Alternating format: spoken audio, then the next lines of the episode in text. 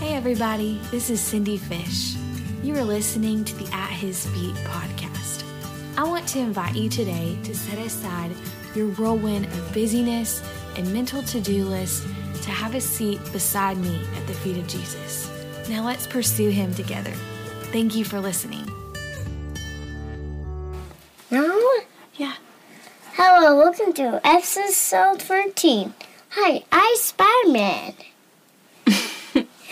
Can you tell I have a newly obsessed with superheroes little boy? I'm actually really excited about it because that means that maybe Paw Patrol is on its way out. Hallelujah.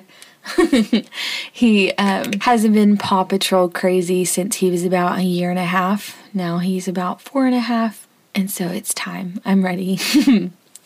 Anyways, today we are in Odessa, Texas.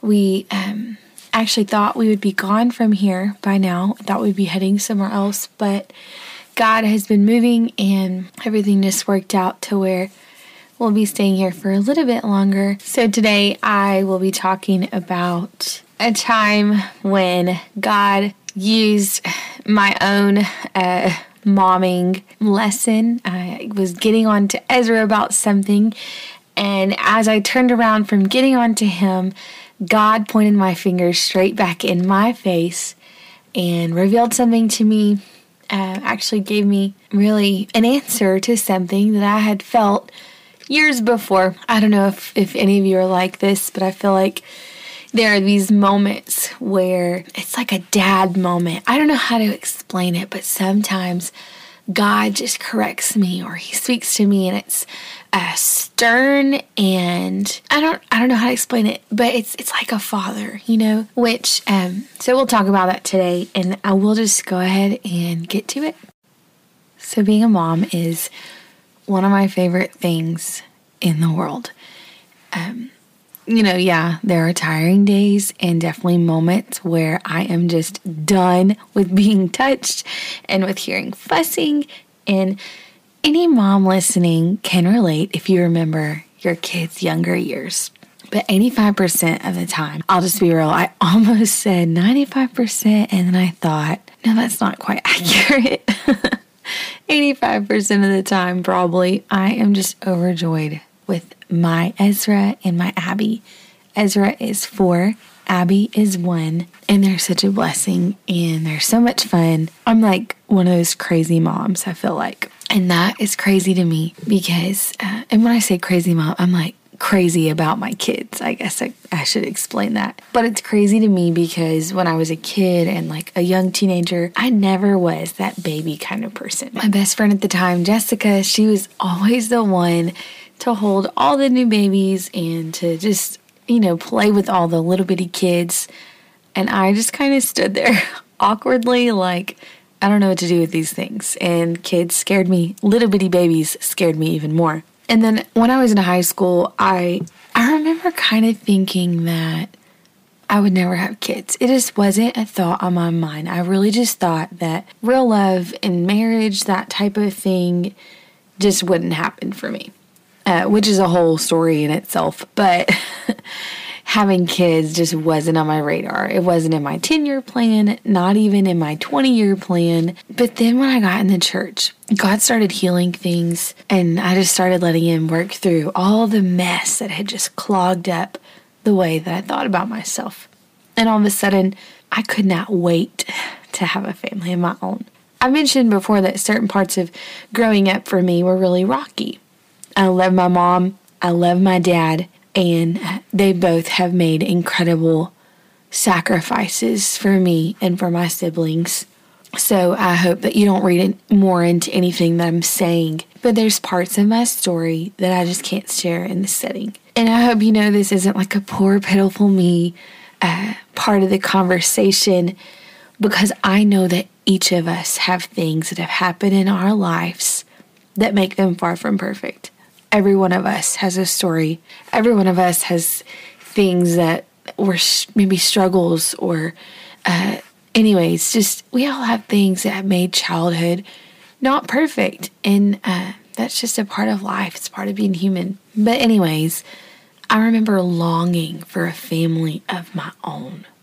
I longed for a happy home full of children, one that was peaceful and full of little bitty laughs. So much so that I remember before I was even engaged to Taylor, we were dating, but it wasn't really about him, but there were nights, and I can remember them vividly, where I just was laying in bed, and maybe I'm the only one.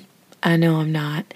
When you go to bed, you think of like every possible thing, and then the worst possible thing, you know. So I laid one night, several nights, and I thought, what if I can't have kids? What if there's something wrong with me? And I would just pray. I would say, oh God, please let me have children. And there was just this fear of me, like, what if there's something wrong, or what if it just never gets to happen for me? And I cried. I remember crying and just all but begging God for the opportunity to be a mom.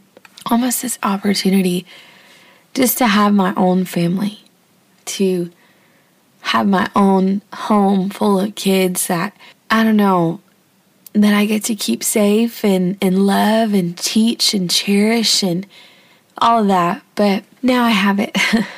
Now I have it. And now that I do have my two kids, and a side note, I would love at least one, but maybe even two more kids. We've talked about it, even that we wouldn't mind having 4 kids. We just have found such joy in parenting. But with my kids, now that I do have them, I have found that I learned so much about myself while leading them. Having kids has really caused me to not only reflect on my childhood, but also think, who am I? You know, and what am I going to pass to them? And also, I've just tried to be intentional about who I want God to mold them into, you know, making every moment count with my kids and that kind of thing.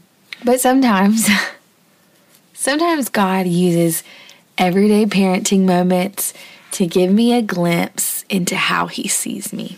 And I want to share a conversation that I had with Ezra when he was maybe 18 months old, and he used it to speak to me. So one day we were on this long road trip, and I don't know where we were going or where we were coming from. I don't know how long the trip was. I just know we were in the car, and as evangelists, we are in the car a lot. So it's really just all one big car trip. It's such a blur. Ezra is great in the car now. He is better in the car now than I am. He does great. He doesn't even ask questions or anything. And I'm like 5 minutes into the road trip. I'm like, how much longer? Okay, are we almost there? Like, the are we there yet person in our family is totally me. But Ezra does great. But in that day, Ezra was sick of his seat, and he was trying to get out, which obviously he's buckled in really snug. There's no way he was getting out. But he was hollering, and he was fussing and whimpering. And he kept saying, Mama, I'm stuck. I'm stuck. I'm stuck. And I kept saying, it's okay, Ezra. You're okay, baby. You're not stuck. And we don't have a lot longer. You know, all the things you say to reassure this kid. But he keeps hollering it. I'm stuck, Mama. I'm stuck. And I'm thinking, you're supposed to be stuck. Like, but he keeps going. And so I turn around, and my patience had just run thin, and I had just had enough. And I just turned and I said, Ezra, you are not stuck. You're safe.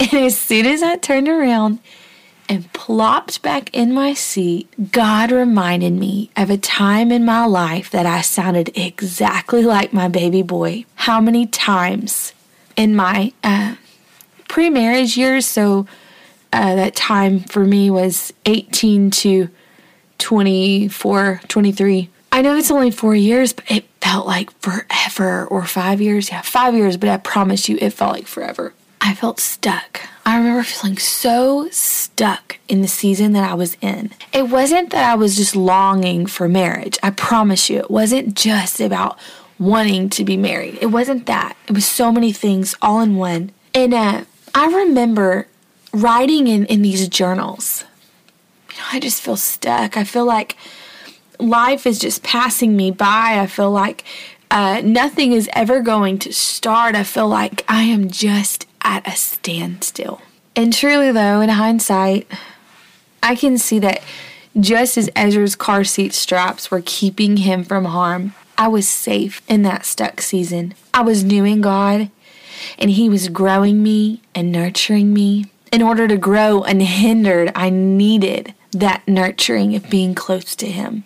You know, one thing I know from experience is that a season of growth and protection feels a lot like loneliness. The Lord had me close to His side and was keeping me safe from so many things that could wound me.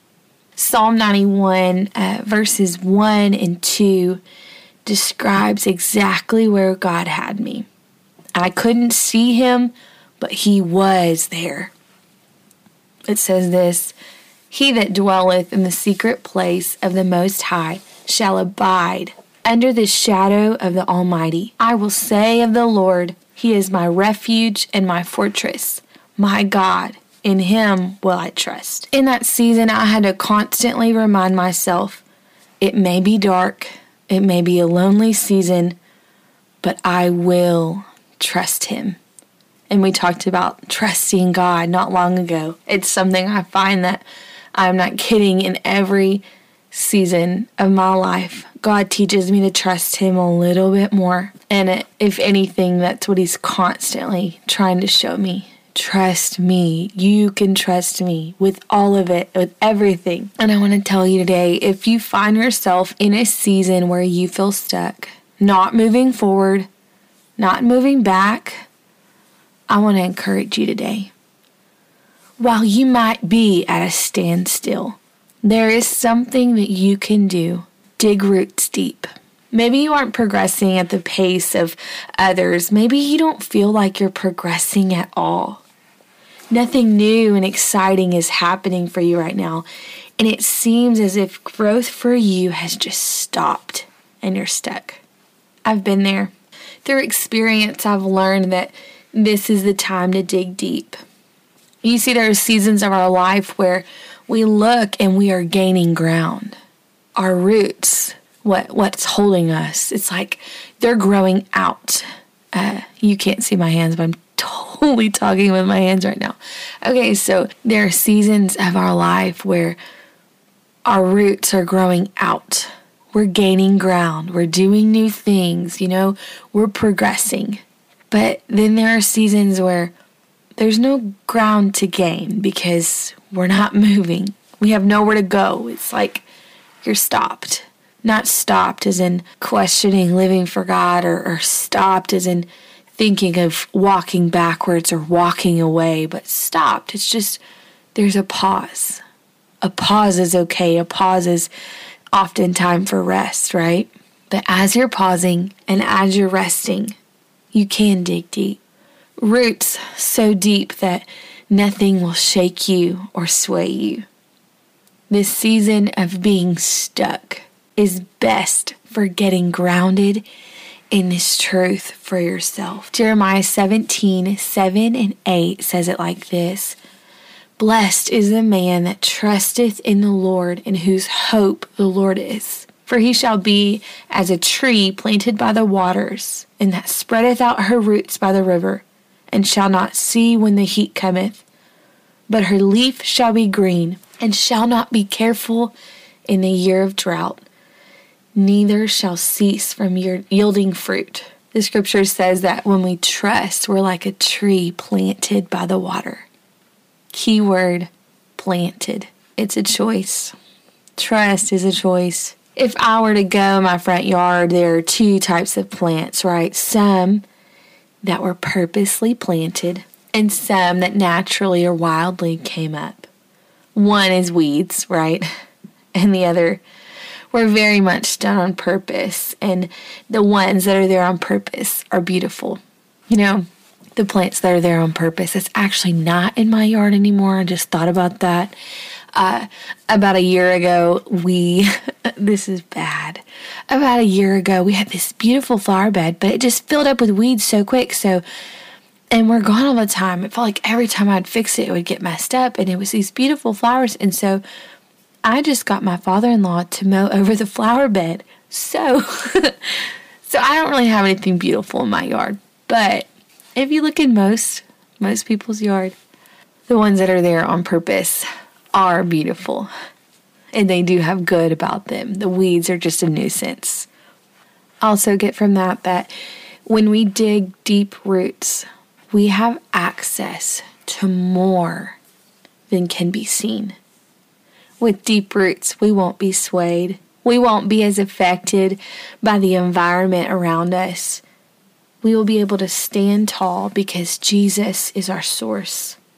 And when He is our source, there is a strength that can carry us through weakness, blessings that can carry us through loss, a closeness with Him that can carry us through loneliness.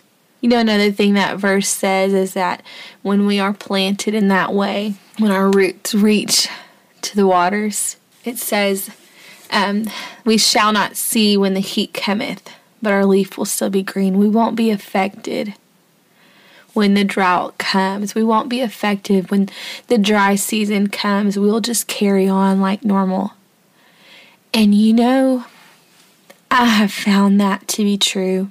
I remember in the first few years of living for God, it always seemed like life was shaky and it was one chaos after another. My emotions were up and down, and I wasn't in sin, but it was just life, and it was just hard, and it was just messy, and it was like everything just got me all upset. And somehow the last few years I have felt so even. Not that nothing has happened in my life, and not that there hasn't been reasons to be all upset and worked up and all that. Of course, I've shared with y'all different moments of sadness or loss, and those are expected, but I'm talking everyday moments. You know, a conversation with a family member that used to would have me upset for a month. You know, now I just take it for what it is, and it's like, I guess when you have those roots dug deep, those things that come that are supposed to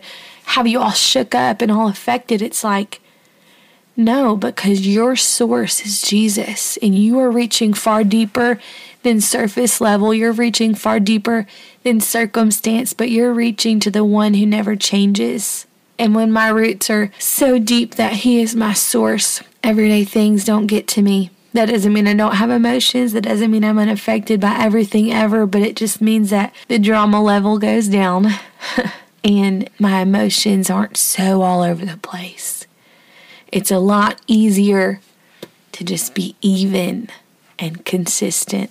I want to encourage you today. Look beyond this season. Do something now that will benefit you later.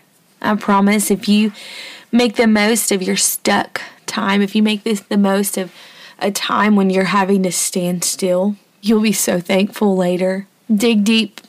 Let God grow you. Let Him prune you. The master gardener knows what it takes for you and for me to thrive. And it may be different for you as it is for me. You know, even for both of us, even if what makes us thrive is that uncomfortable pruning. But we can't uproot ourselves every time it gets uncomfortable. We must stay and we must endure. You know, Jesus said it.